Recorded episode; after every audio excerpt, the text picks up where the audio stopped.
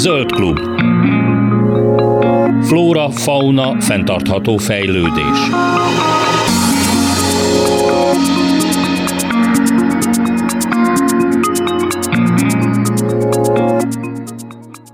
Jó napot kívánok, Laj Viktoriát hallják. Magyar idő szerint vasárnap hajnalban véget ért az ENSZ klímacsúcsa a COP27 Egyiptomban. A résztvevő országok elfogadták az úgynevezett károk és veszteségek finanszírozását, ami azt jelenti, hogy a világ leggazdagabb és legnagyobb iparával bíró országoknak anyagi segítséget, pontosabban jóvátételt kell nyújtaniuk a szegény, ám a klímaváltozást bőrükön érző államoknak. Ezt egy ENSZ alapból fogják majd finanszírozni. Ez tulajdonképpen a legnagyobb eredménye a mostani klímacsúcsnak. Sokszor érte már az a kritika, hogy tulajdonképpen ez csak egy remek lehetőség arra, hogy a különböző államok jó színben tűnjenek fel, szép ígéreteket tegyenek, amivel sikerül a klímaváltozást egy kicsit visszafogni, illetve lassítani azon az úton, amin haladunk, de nem igazán ö, szokott ebből sok minden megvalósulni, vagy hát nehézkes a megvalósítása ezeknek az elképzeléseknek. A Magyar Természetvédők Szövetségének társelnöke, dr. Farkas István értékeli nekünk a COP27-et, aki itt is van velem a vonalban. Jó napot kívánok! Kezdjük csak valami minden hallgatónak. No, önök elégedettek, vagy vannak hiányosságok? Hát sosem vagyunk elégedettek, és itt lehet is konkrétan elégedetlen az ember a mostani COP27 eredményeivel. Mm. Azért azt figyelembe kell venni, hogy ugye a klímaváltozás egy hatalmas probléma, és ezzel mindenképpen foglalkoznia kell a világországainak. Ezért önmagában az, hogy beszélnek róla a világországai, és ugye ez egy ENSZ szintű egyeztetés, ez önmagában egy szükséges dolog. Szóval, hogy már örüljünk, hogy egyáltalán Igen. beszélnek erről a dolgokról. Most, hogyha megnézzük, a, hogy mi történt a két hét alatt, és milyen eredmények vannak, a legnagyobb eredmény ennek a tanácskozásnak, hogy létrejön egy veszteségek és károk alap. Ez egy olyan pénzalap, amely főleg a fejlődő országokat segíti, a klímaváltozás okozta katasztrófáknak a sürgős elhárításában vagy kezelésében. Nem volt eddig ilyen alap, ezt 2013 óta kérik, követelik a fejlődő országok, és mhm. kérdés volt még a COP kezdetén is, hogy létrejön egy ilyen alap. Ez nagyon jó. Mi is dolgoztunk, ezen részt vettünk nemzetközi kampányokban, aláadást gyűjtöttünk, uh-huh. ezért, ezért tulajdonképpen örülünk, hogy ez létrejött, hogy létre fog jönni pontosabban ez az uh-huh. alap de hogyha a többi részét nézzük a tanácskozásnak, akkor nem nagyon haladt elő, de a világ, hogyha azt nézzük, hogy csökkenteni kell a klímaváltozást okozó gázoknak a kibocsátását, vagy pedig az adaptációt, sajnos itt nem történtek igazán előrelépések. Tulajdonképpen ez a kompenzációs alap, hogy hogyan fog, fog működni? Tehát kik lesznek itt a befizető országok, meg egyáltalán én úgy tudom, hogy nem is fogják szankcionálni, hogyha nem fizetnek be. Tehát, hogy ilyen tekintetben, hát nem tudom, hogy elég erős lábakon állhat-e ez? Nem, hát ez most egy döntés született, hogy létrejön mm. egy ilyen alap, és hogy ennek, a, ez még üres, mert Igen, persze. fizetői, tehát magát a részletszabályokat egy munkacsoportnak kell kidolgoznia Persze itt még vannak aknák, de hogy itt maga az igénynek az elismerése, hm. ha azt nézzük meg például, hogy a klímaváltozást okozó gázokat kibocsájtotta ki az elmúlt mondjuk 30 évre, akkor a világnak a leggazdagabb 10%-a, amit mondjuk a Európa, Észak-Amerika és ugye a többi legnagyobb fejlett ország néz tartozik ide, ez a, leg, a leggazdagabb 10% több mint a felét bocsájtotta ki ezeknek hm. a gázoknak míg a világnak a szegényebbik fele 7%-át. Hm. Maga a veszteségek, illetve a katasztrófák okozta károk, azok sokkal inkább sújtják mondjuk a trópusi övben lévő afrikai vagy amerikai országokat. Szóval látszik egy ilyen aránytalanság, és ennek erre választ ez a veszteségek és károk alap egy ilyen igazságossági kérdés az elképzelések szerint egyébként hogyan tudna jól ö, működni. Tehát gondolok itt arra, tudom, hogy részletek még nincsenek kidolgozva, de hogy például ami ide ebbe az alapba befizetődik, az vajon hogyan volna észszerű, hogyha ha felhasználásra kerülne ezekben a fejlődő országokban? Ennek, ennek egyik fő szempontja, hogy gyorsan lehívható legyen, uh-huh. hogyha valahol történik egy katasztrófa, mondjuk Mozambikban, egy áradás, akkor az az ország egy viszonylag rövid idő alatt le tudja hívni, szóval ne kelljen ilyen három-négy éves tervet készíteni előtte, mielőtt ez megtörténjen. Másrészt, hogy ez ne kölcsön legyen, hanem, hanem egy adomány támogatás jellegű, uh-huh. és hogy felhasználható legyen olyan ügyekre, mint a katasztrófának a közvetlen kárainak az elhárítása, vagy pedig a katasztrófa okozta migrációnak a kezelése, egészségügyi támogatások, szóval, uh-huh. hogy egy ilyen típusú akár ö, ö, lelki segélynyújtása, szóval, hogy egy ilyen, ilyen típusú felhasználás, egy ilyen kicsit klasszikus, ilyen ö, ö, vészhelyzeti alapként működne. Um, egyébként a mostani jelenlegi helyzetünkben az energiaválság kellős közepén változott-e bármit a, például az EU-s országoknak a, hát a célkitűzései, vagy a hozzáállása a foszilis energiáknak a kivezetésében? Ebben, ebben mit lehet elmondani? Hát az Európai Unió ugye magát úgy tünteti föl a globálisan, hogy egy klímaharcos, és tulajdonképpen a a, a jobbik feléhez tartozik ilyen értelemben a, a, a, világnak. Ő most 55%-os csökkentést vállalt 2030-ig, és most azt mondta, hogy 57%-ra is fölviheti uh-huh. ezt. De a tudományos vizsgálatok szerint legalább 65%-osnak kellene lenni ennek, uh-huh. hogyha el akarjuk kerülni a másfél foknál nagyobb globális átlaghőmérséklet változást. Ugye most 1,1 Celsius foknál tartunk, és nagyon sok kárt, nagyon sok hátrányt érzékelünk mi magyarok is, akár csak gondoljunk az idei évasszájára. Hm. Tehát semmiképp sem elég ez a 57 százalék, mindenképpen az Európai Uniónak is előrébb kellene lépnie, ez közte Magyarországnak is egy struktúraváltást kellene létrehoznia, hogy leszakadjunk sokkal inkább a foszilis energiákkal, és egy takarékosabb, más energiatípusú felhasználásra térjünk át. Még mindig ugye, hát a cél ez a másfél fokos átlaghőmérséklet emelkedés elérése a Párizsi Egyezményben foglaltak szerint, azonban egyes hangok szerint ebből mi már bőven a világ bőven kicsúszott, tehát örüljünk, hogyha hát egyáltalán a két a fokot most, meg tudjuk. Igen, a, a mostani megegyezések, ezek nem elégségesek. Uh-huh. Szóval maga a COP27 így szóban megtartotta a másfél fokot, mint egy célt, de az, de hogy látjuk, hogy a mostani megállapodások, illetve a csökkentési ígérvények, nevezzük így, azok ezt nem, nem fogják elérni, szóval hogy mindenképpen lépni kellene. Ugye a másik probléma, hogy ugye így mondom, általában emberek, még, még maga a gazdaságok mm. a, úgy próbálják, meg kell kikerülni. Szóval itt, itt be kellene ismerni, mindenképpen egy struktúraváltásra van szükség, takarékosabb életet kellene élnünk, nem annyira a fogyasztásban keresni a boldogságot, hanem más dolgokban. És ez azt jelenti, hogy, hogy mind a szemléletmódját kellene, kellene változtatni itt így a fejlett országban élő embereknek, mint pedig a gazdaság struktúráját. Ezt, ezt egy ilyen nagyon kényelmetlen beismerni, ezért megpróbálnak ugye a fejlett országok más megoldásokat keresni. Például ez a, a globális mérnökség, uh-huh. ami azt jelenti, hogy mondjuk a széndiokszidot próbáljuk elnyeletni az óceánokban, ilyen nagy terveket dolgozunk ki erre, vagy pedig a a faültetésekbeli elnyelés, ami szintén olyan értelemben kockázatos, hogy sokszor akár értékes területeket teszünk tönkre, hogyha valami lassan növő fafajtát hmm. választunk. Szóval megpróbálnak ilyen technikai megoldásokat találni az államok, és ez, ez nem jó, mert, mert, mert csak elodázzák a tényleges váltásnak a, a szükségességét is magát a tényleges váltásnak a megtörténtét.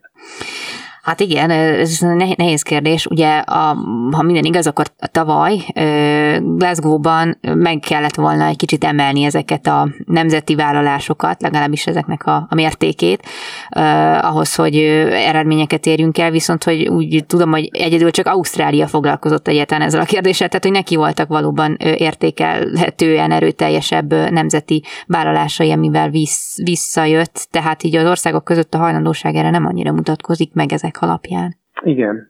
Igen, hát ez, ez egy alapvető probléma, amit én is említettem. Még annyit megemlítenék, hogy hogy mi is, mint természetvédők készültünk a COP27-re, nem mentünk el, mert hogy messze van, drága, nagy szennyezés, ezért így nem vettünk részt. De egyrészt egy kampányt, két kampányt folytattunk. Magyar iskolásokat került, kerestünk meg, hogy készítsenek képeslapokat, amivel az üzeneteiket elküldik a klímatárgyaláknak, és 2100 gyerek és fiatal készített ilyen rajzolt és írt képeslapokat. Ezt eljutottuk a magyar és nem csak a magyar tárgyalókhoz. Uh-huh. Ez nagyon jó visszhangja volt. Több klímanagykövet, Európai Uniós klímanagykövet válaszolt a képeslapokra. A magyar kormány maga bemutatta ezeket a képeslapokat a nemzeti prezentációja keretében, szóval mindenképp volt egy érzelmi hatás a tárgyalókra és másrészt pedig középiskolás és egyetemista fiatalokat kerestünk meg, hogy ők fogalmazzák meg a elképzeléseiket és a követeléseiket a COP27-tel kapcsolatban, és találkoztunk Magyarország klíma nagykövetével, dr. Botos Barbarával, ahol a fiatalok elmondták azokat a célokat, amit szeretnének elérni, nem csak a COP27, hanem Magyarországon is, például a szélenergia újbóli engedélyezése, meg új energiák használata és eh, ezeket a nagykövet asszony eh, közvetítette a kormányzat felé. Számomra, eh, hadd hagyd ki két üzenetet. Uh-huh. A, az egyik a középiskolás fiataloknak az üzenete, akik azt látják, hogy ugye Magyarország is késlekedik a kibocsátások csökkentésével, a magyar klímatörvény az 2030 utára ütemez nagyobb lépéseket így a kibocsátás csökkentésben. Ezek a fiatalok azt érzékelik, hogy a jelenlegi nemzedék rájuk terheli a később felnövő nemzedékre ezeket a, a problémákat. És azt mondja, hogy most, akik most élnek, azok fogyaszthatnak, majd 10-15 év múlva, amikor ti lesztek a döntéshozók, ti lesztek a gazdaság és a, a államnak a, a szereplői, a befizetők, a családfenntartók, akkor majd hm jöjjenek a megszorítások. Szóval mindenképpen ez egy generációs igazságtalanság, mm, amit, amit érzékelnek a fiatalok, és ezt ugye a mai nemzetéknek, a mai döntéshozóknak át kellene gondolnia. 2100 képes lapot kaptunk, ahogy említettem, engem az ragadott meg legjobban, amit két második osztályos tanuló készített, és ezen ezt szerepel, hogy kedves klímatárgyalók, tanítsátok meg a felnőtteknek, hogy szeressék a Földet. Szerintem ez, ez nagyon jól összefoglalja, amit a gyerekek szeretnének a mai felnőttektől, és hát ezt kellene kell érvényesítenünk az életünkben. Hát reméljük, hogy sikerül, eljut az üzenet azokhoz, akikhez kell. És nagyon szépen köszönöm az értékeléseit dr. Farkas Istvánnak, a Magyar Természetvédők Szövetsége társelnökének. Köszönöm szépen. Én is köszönöm, minden jót kívánok.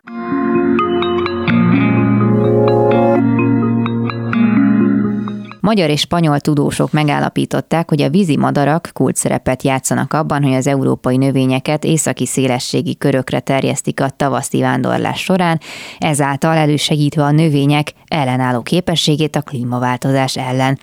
A témáról a kutatásban résztvevő Lovaskis Ádámmal beszélgetek az Ökológiai Kutatóközpont munkatársával. Szervusz! Üdvözlöm! Akivel már azért többször beszélgettünk, legutóbb például a nyár végén, és ott az volt a témánk, hogy a, akkor Barcelonában vizsgáltátok a sirályok hát eféle tevékenységét, vagyis az idegen honos növények magjait hogyan képesek hurcibálni ide-oda.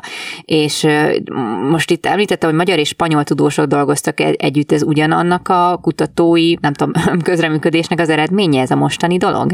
Uh, nem. ez, egy, ez egy másik. Uh, hát a spanyolokkal elég szoros kapcsolatban vagyunk. elég sok uh, munkát végzünk együtt, vagy több kutatás is folyik egyszerre. Ez egy másik kutatócsoporttal is tulajdonképpen egyébként a, a munka nagy része az igazából csak egy szerző spanyol, az összes többi magyar, és szóval a munka, munka nagy részét azt mi magyarok végeztük. uh-huh. kutató pedig segített elemezni és kontextusba helyezni az egész eredményeinket. Ezúttal a Velencei tó tőkés récét vizsgáltátok, mintáztátok egy éven keresztül minden hónapban, és hát különböző eredményeket kaptok. Tudnál kérlek mesélni, hogy mit, mit találtatok, illetve hogy hogyan végeztétek ezt a mintavégzé, mintavételezést? Hát, ez egy elég energiaigényes folyamat volt. Minden hónapban, megközelítőleg ugyanabban az időpontban kimentünk a Velencei tóra, ez lehetőleg a hó közepe volt, hm és próbáltunk olyan csapatokat keresni, amelyek éppen, mármint tőkés récéből, mhm. amelyek éppen kint voltak a parton és pihentek.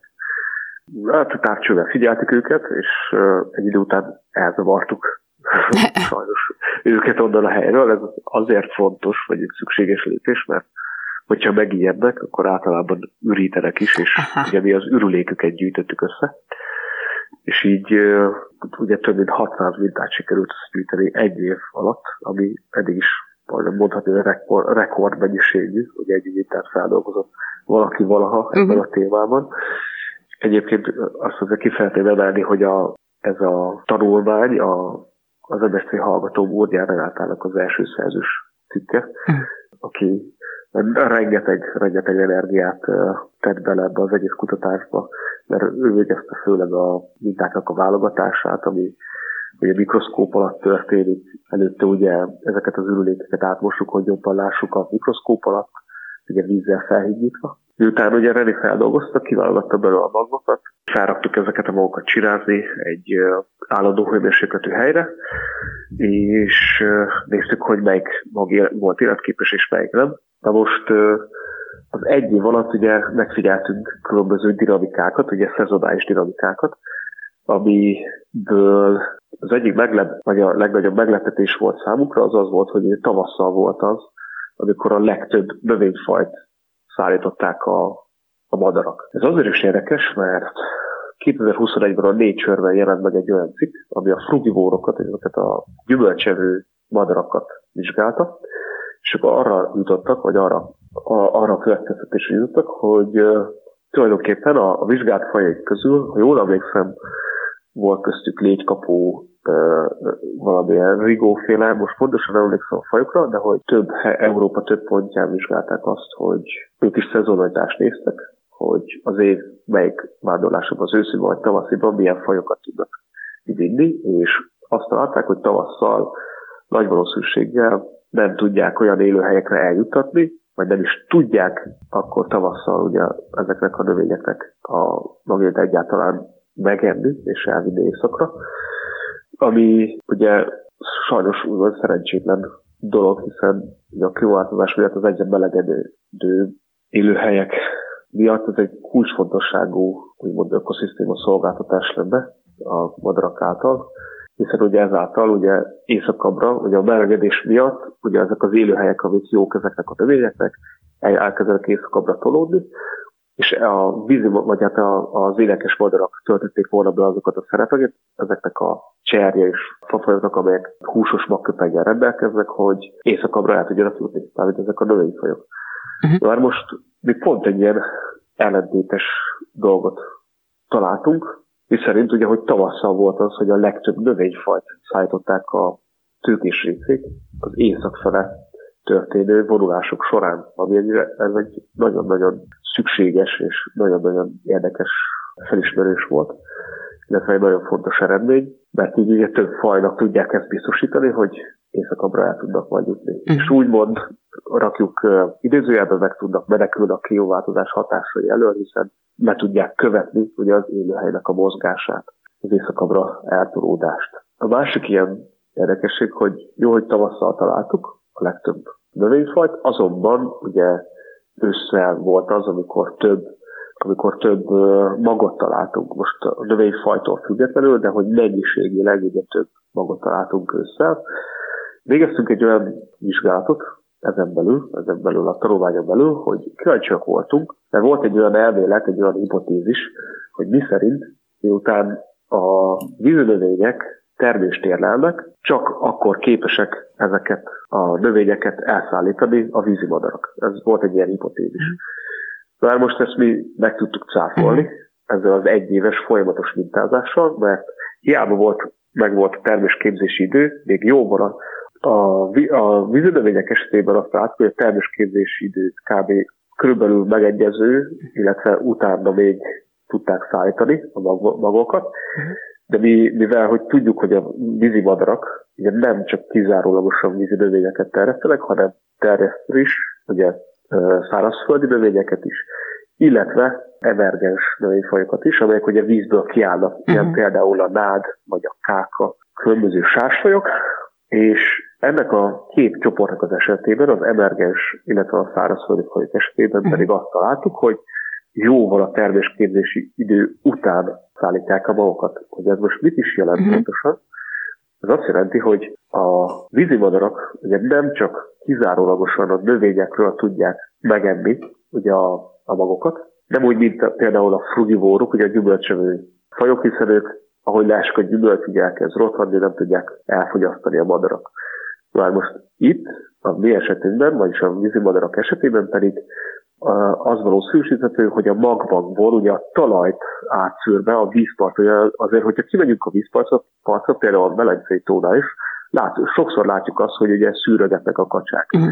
És több olyan példányt, vagy egyedet is, vagy kacsát is láttattunk ott a parton, ahol még nincs teljesen lepetrolozva, uh-huh. uh, hanem szabad a felszín, ahogy elmosódott, ugye sáros a part, hogy a sarat folyamatosan szűrögetik. De uh-huh. most ilyenkor tudják felvenni azt a magok, ezeket a növényfajokat, ezeket a ezt a magmennyiséget, még jóval a termésképzési idő után is. És ezzel tulajdonképpen ugye cáfoltuk ezt a nagy hipotézist, ami korábban született. Igen, hát így nagyon röviden így nagyjából ennyi. De akkor az, hogy télen több, több magot találtatok az örülében, akkor gondolom ez azt jelenti, hogy nagyobb sikerrel is viszik, vagy hogy maradnak ott életben azok a fajok, amiknek a magjai ott sikerrel életre találnak, vagy kicsiráznak az adott területen? Ez egy következő ilyen kérdés, amit már elkezdtük vizsgálni, de még eredményeink nincsenek, hogy ez az úgynevezett angolban establishment, hogy a megtelepedésnek az esélyei, hogyan uh, javulnak-e, vagy rodják-e a vízimadarak, ez egy következő kérdés. Azonban, hogy az, hogy télen, meg ugye ő, az ősz folyamán Ugye, meg télen ugye rengeteg magot vittek, ugye a tavaszhoz képest, meg a gyárhoz képest. Ez azt jelenti, ugye, hogy az valószínűsíthető, igen, mivel hogy nagyobb mennyiségben vitték ezeknek a növényeknek a, a magjait, ezért nagyobb is a valószínűsége annak, hogy egy új helyen meg tudnak telepedni. Ez, uh-huh. ez mhm. igen, ez így, tulajdonképpen ez így elmondható, hogy a nagy számok törvényéből adódóan, de a, a, ugye ami másik érdekesség volt az az, hogy a, amit mondtam is, hogy tavasszal meg ugye sokkal több fajt, kisebb mennyiségben, de sokkal nagyobb diverzitásban uh-huh. Tudták szállítani.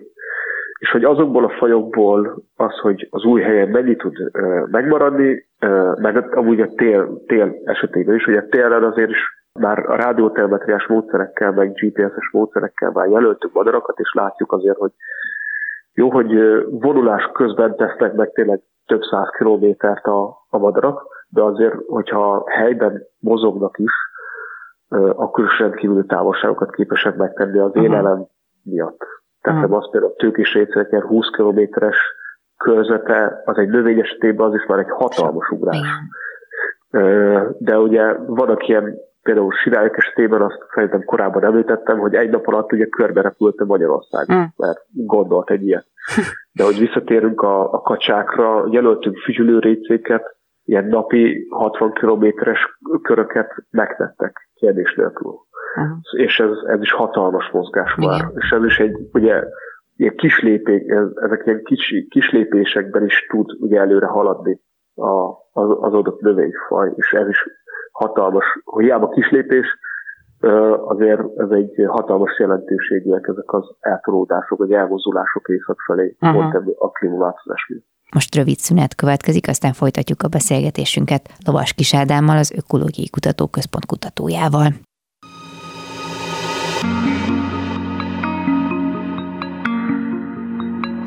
Zöld klub. Flóra, fauna, fenntartható fejlődés. Köszöntöm újra a hallgatókat, továbbra is Laj Viktoriát hallják, és folytatjuk a beszélgetésünket Lovas Kis Ádámmal, az Ökológiai Kutatóközpont munkatársával, kutatójával, arról, hogy a tőkés récéknek milyen szerepe van bizonyos növényfajoknak a terjesztésében tőlünk északabbra lévő vidékekre. Tulajdonképpen, hogy észak felé ezen mit értünk? Tehát, hogy hol, meddig vonulnak tulajdonképpen ezek a, a madarak? Meddig juthattak el ezek a növények általuk? E, ez is egy jó kérdés, ez egy, megint egy másik vizsgálat van, e, amit, amit dolgozunk, e, ilyen pillanatban is. Ehhez, hogy ezt meg tudjuk válaszolni, ugye két fontos dolog, dolgot kell tudnunk. Az, hogy mennyi idő az, még a kacsán átjutnak a magok. Mm, igen, Mi az a, mik azok az extremitások például. Illetve, hogy ugye mennyi hány kilométert tudnak megtenni egy nap alatt. De most Ebben a cikkünkben is csináltuk egy térképet, kiválasztva egy pár fajt, ugye korábbi elmozdulások alapján, meg korábbi ilyen etetéses kísérletek kapcsán azért a, az extremitás, hogy egy pár nap alatt vonulás közben ugye 3000 kilométert simán tudnak menni a mhm. kacsákkal uh-huh. A növények. De ahhoz, hogy pontos modellezést tudjunk csinálni, ahhoz már elkezdtük a vizsgálatokat, elkezdtünk etetéses kísérleteket végezni, illetve jelöltünk, ahogy említettem korábban, több récét is, hogy tudjuk, hogy milyen nagy távolságokat tudnak megtenni és hogy ezeket a modelleket tudjuk pontosítani a későbbiekben.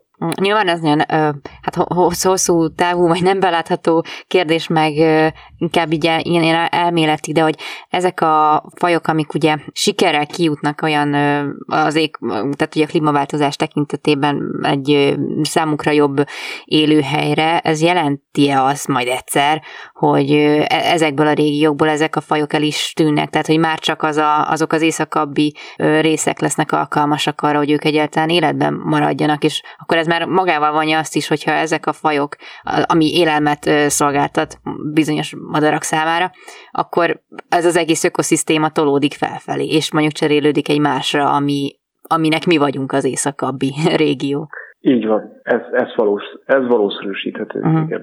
Hogy tulajdonképpen ugye Magyarországon egy mediterrán régió lesz, nagyobb extremitással, nagyobb hőkilengésekkel, csapadékos téllel, csapadékmentes nyárral, és ezt a dinamikát jobban fogják követni. Ha, remélhetőleg a vízimadarak is le fogják tudni követni. Szóval tulajdonképpen ez az egész ugye valószínűsíthető, hogy el fog tolódni, és amit nálunk bevált, és ez a kapcsolat, ami fenn van a növények meg a vízimadarak között, az valamilyen szinten ugye dinamikus és változni fog, és a fajok ki fognak cserélődni benne. Hogy mm. más növényfajokra fog ráállni, meg lehet, hogy más időpontban fogja tudni ezeket szállítani. De ez, igen, ahogy mondtad, hogy ez, ez amit elmondtál, ez, ez, ez valószínűsíthető. Igen. Oh, bár azért valószínűleg nem a mi életünkben gondolom, tehát hogy azért ez Valószínűleg nem, igen. Uh-huh. Aha, aha. Meg, gondolom akkor, ahogy változik a, a, a, a klíma, az éghajlat, az élőhelyek is, ami mondjuk még kevésbé lehet alkalmas valaminek a meg, megtelepedésére, az ezzel folyamatosan változva válhat alkalmassá arra, hogy mint ahogy itt, úgy nem tudom, messzebb, sokkal messzebb egy északi szélességen is meg tudjanak élni ugyanolyan körülmények között, mint itt. Most beszélhetnénk például kihalt fajokról is, hogy azok a kapcsolatok meg eltűntek. Volt, Észak-Amerikában például volt az Eskimo pooling, ami kihalt, de itt Európában, meg Ázsiában ugye költött a vékonycsőrű póling, ami szintén úgy kihalt, például arról nem tudunk, hogy milyen milyen állatokat, vagy növényeket tudott hozni magával ide, és hogy azt, azt az egész kapcsolatrendszert, azt már teljesen elvesztettük. Az Eskimo poligról vannak fennmaradt adatok, hogy például van az Empetrum nigrum, és abban nagy valószínűséggel hozzá. Annak hozzájárulhatott ahhoz, hogy bipoláris elterjedésű legyen ez a növény. Hogy Észak-Amerikában, meg Dél-Amerikában is jelen van. És hogy a, a sarkörökhöz közel. És a pont, ahol ez a madár annó ugye ö, szaporodott, illetve talált. Ezeken az élőhelyeken ott van. És hogy megtalálták ugye régi leírásokban, hogy ez az Empetrum nigrum, angolul az a crowberry, uh-huh. ezt fogyasztotta hogy ezt, ezt így megfigyelték korábban ugye a vadászok, csak hát sajnos az emberiség kiirtotta túlvadászással, uh-huh. és ezt a kapcsolatot már elvesztettük. Uh-huh. Ezen dolgozunk, hogy ezt minél hamarabb megtudjuk, hogy a, a maradék még élő fajainkra ezeket az információkat összeegyük és próbáljuk megmenteni, illetve fenntartani ezeket a nagy jelentésű kapcsolatokat, mint a cikkünkből is kiderül. Hát nagyon szépen köszönöm, és akkor jó munkát kívánok a további kérdések megválaszolásához. Lovas Kis Ádám az Ökológiai Kutatóközpont kutatója volt a vendégem. Köszönöm szépen. Nagyon szépen köszönöm a lehetőséget.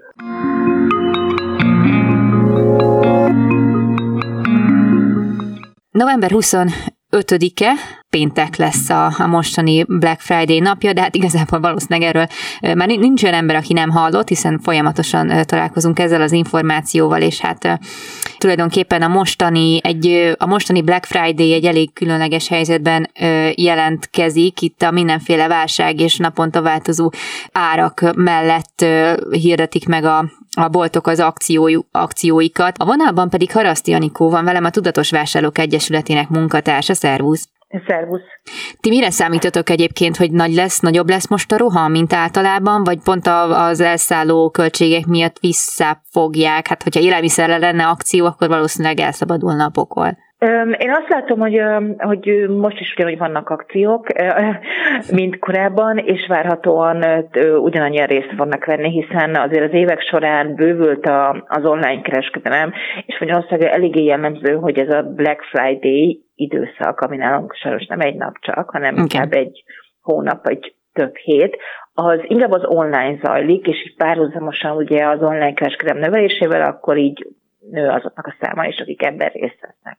Hogy ezek az akciók milyen nagyok lesznek, milyen termékcsoportokra fognak vonatkozni, kisebb értékű termékeknél, valóban nagyobb értékű termékeknél, valóban jelentős akciók lesznek, ezt majd a, ezt majd a végén tudjuk elmondani. Én, a, én legalábbis nekem a saját benyomásom az, de ez persze nem, nem tudományos megállapítás, hogy inkább olcsóbb, kisebb termékekből engednek olyan 15-20 százalékot, ami ugye igazából csak pár ezer forint.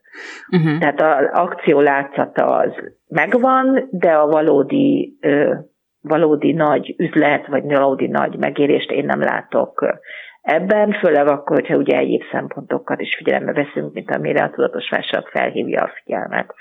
Mm. Hogy nem mindegy, hogy a terméket ugye egyáltalán olyan terméket vásárolunk ki, akkor vagy szolgáltatást, vagy valóban szükségünk van, Igen figyelembe veszük-e mondjuk a járulékos költségeket, akár a szállítással kapcsolatos költségeket, figyelembe veszük azt, hogy a terméknek a használata során vajon jobban járunk-e, ha az akciós terméket használjuk, mert mondjuk nagyobb az energiaigénye, ami mm. most ugye sokkal fontosabb, mint korábban is volt.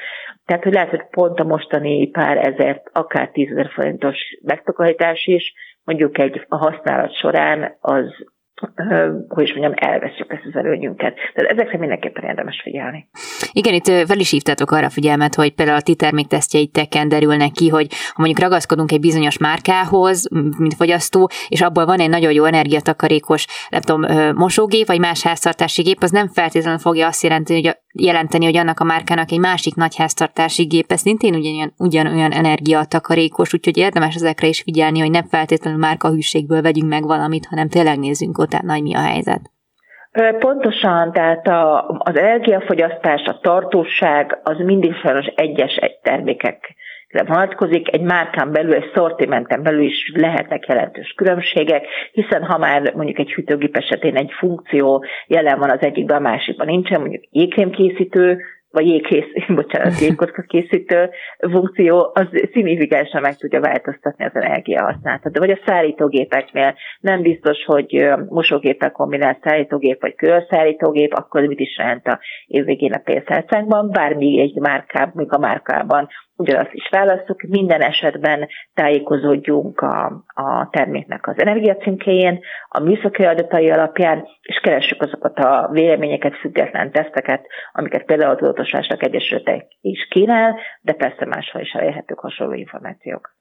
Gondolom azzal, hogy ez most inkább az online vásárlásról szól, tehát nálunk nem annyira durva ez a személyes előzönlése a boltoknak, hogy azért ez lehetőséget arra gondolom, hogy ne annyira impulzívan vásároljunk, de lehet, hogy tévedek egyébként pont az ilyen nyomás miatt, hogy nem tudom, félek, hogy el, el, elfogy a készlet egyszerűen, hogyha nem vagyok igen, elég gyors. Igen, ez jól látod, ez sajnos kettős. Egyrészt az online vásárlás alkalmat ad számunkra, hogy össze tudjuk hasonlítani viszonylag egyszerűen több boltnak a kínálatát, vagy adott esetben egy márka bolt láncaiban található kínálatot egy helyen, mert mondjuk nem minden üzletben található, azaz jobban be lehet azonosítani, hogyha én egy mellett döntök, akkor azt melyik boltban tudom megvásárolni. Mm. Nagyon részletesek ugye a műszaki adatok, könnyen átláthatóan kell ugye a fogyasztókat előtt tájékoztatni, tehát minden információ egy helyen van, rászánok pár órát, és össze lehet hasonlítani a, az információkat, illetve hát mellé tudom olvasni akár a felhasználói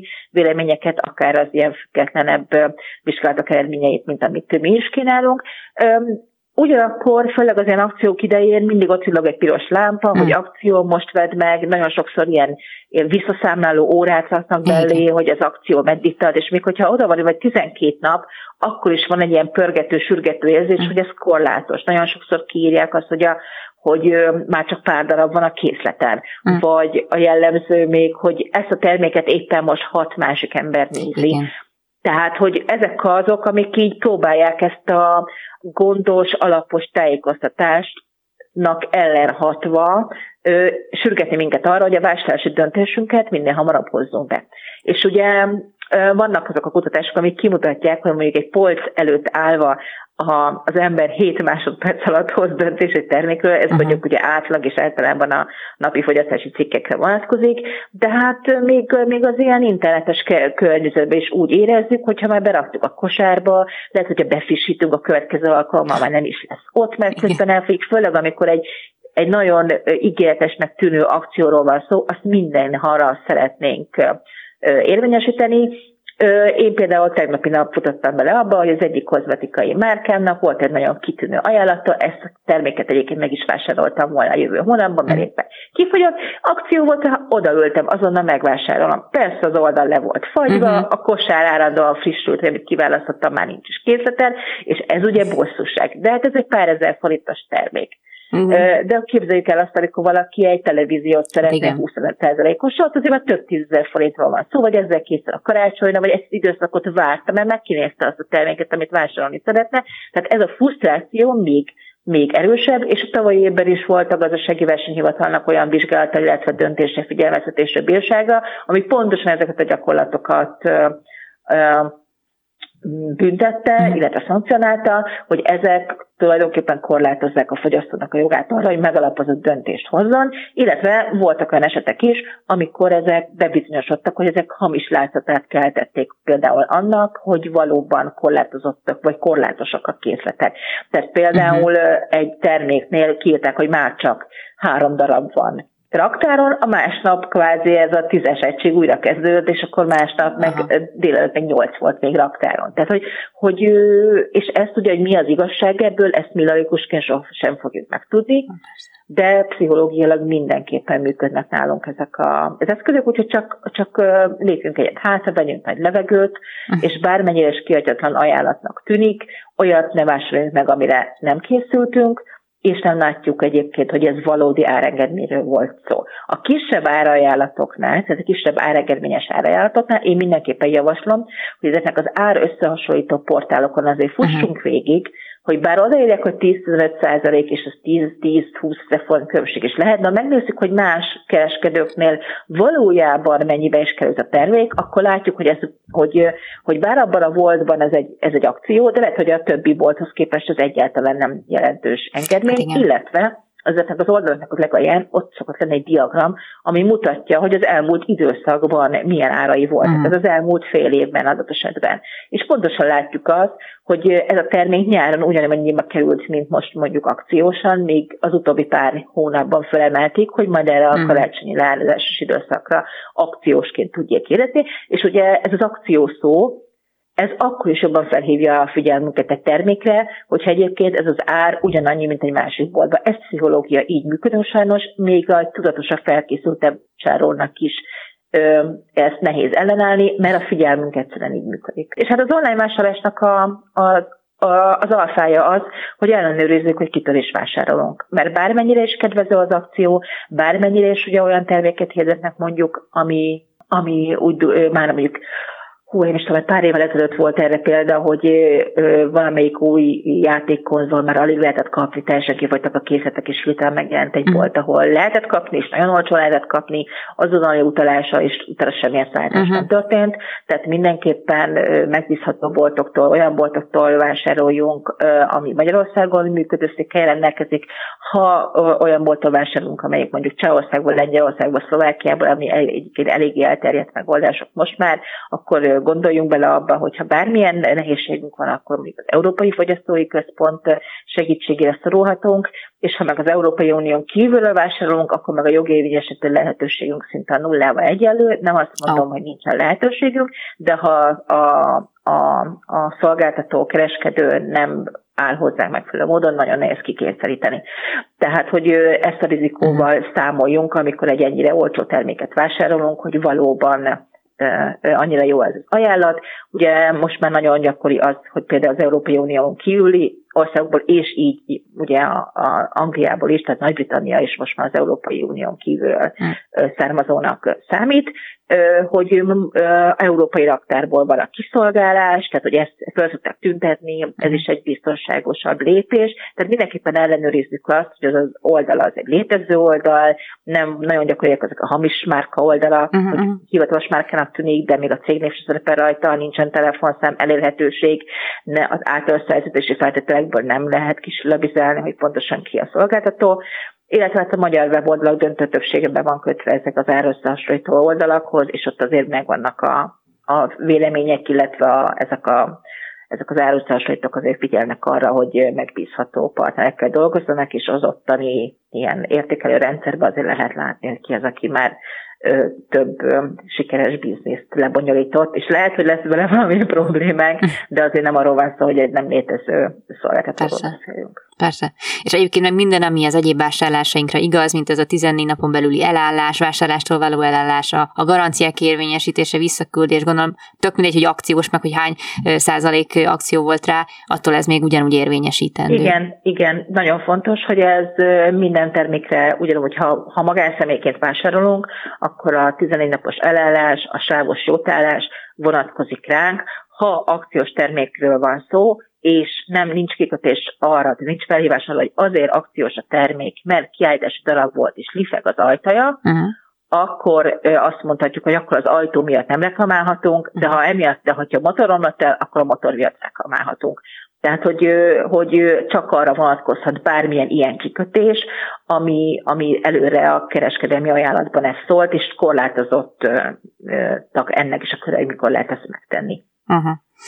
Na, hát akkor ennek tudatában álljunk a, a pénteki naphoz szerintem. Ö, nagyon szépen köszönöm, hogy mindezeket elmondtad, és nem nagy segítséget adtál a hallgatóinknak. Haraszt Janikó, a Tudatos Vásárlók Egyesületének munkatársa volt a vendégem. Köszönöm szépen. Köszönöm szépen. A beszélgetésünk alatt említettük, hogy vannak különböző trükkök, amivel próbálnak minket arra inspirálni, arra ösztönözni a, a, a webáruházak, hogy vásároljunk minél gyorsabban és hogy erről egy picit bővebben beszéljünk, tavaly jelent meg a Tudatos Vásárlók Egyesületének egy cikke, amiben pont ezt vizsgálták, hogy milyen ilyen trükkök léteznek. Ilyen trükk lehet például a szuperakció, a visszaszámláló és a, a társai. Az egyik vevőcsalogató megoldás a trükköző webáruházakban, hogy egy-egy terméknél a megszabott akciós árhoz oda tesznek egy visszaszámlálót. Ez azt mutatja, hogy hány percig lesz még érvényben a webáruház által mindenféle vevőcsalogató jelzővel ellátott akciós ár, például szuperakciós ár, utolsó lehetőség, hogy ennyire olcsó megvehesd. Ezzel próbálkozott egyébként a, a VIS nevű külföldi webáruház is, amit a gazdasági verseny hivatal ki is szúrt, és 2021. június 15-én eljárást indított a belbáruházat működtető cég ellen akkor van olyan, hogy nincs raktáron, válaszom másikat. A megbízhatatlan webáruházakban azt, hogy szerepeltetem a kínálatban, de majd azt mondom, hogy nincs raktáron, válaszom másikat, ez is egy trükközés lehet. A gyakorlatban ez úgy néz ki, hogy kínálnak egy adott jellemzően elég vonzó, vonzó áru terméket, amelyről vagy a rendelési folyamat végén, vagy pedig rosszabb esetben a kiszállításkor derül ki, hogy nem is volt raktáron, ezért egy másik, esetenként drágább, vagy jóval drágább terméket szállítanak ki. Létezik a képes trükk is idézőjelben, tehát hogy előfordul, hogy egy termék mellé nem a saját képét, hanem egy jóval drágább márkás termék képét teszik fel. Természetesen úgy, hogy a márka nevet kit akarják, leszedik a képről. A gyanútlan vásárlók pedig a menünek, trendinek látszó terméket megrendelik, majd a kiszállításkor látják, hogy egy a képen láthatónál rosszabb minőségű eszközt kaptak, itt nem szabad egyébként átvenni a terméket.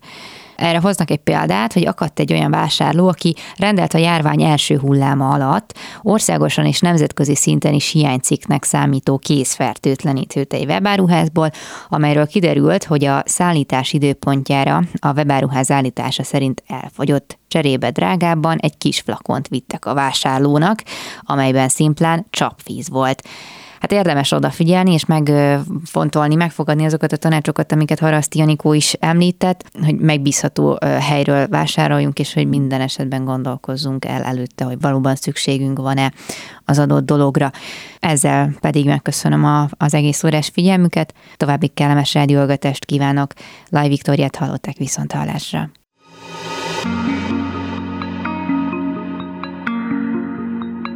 Flóra, fauna, fenntartható fejlődés.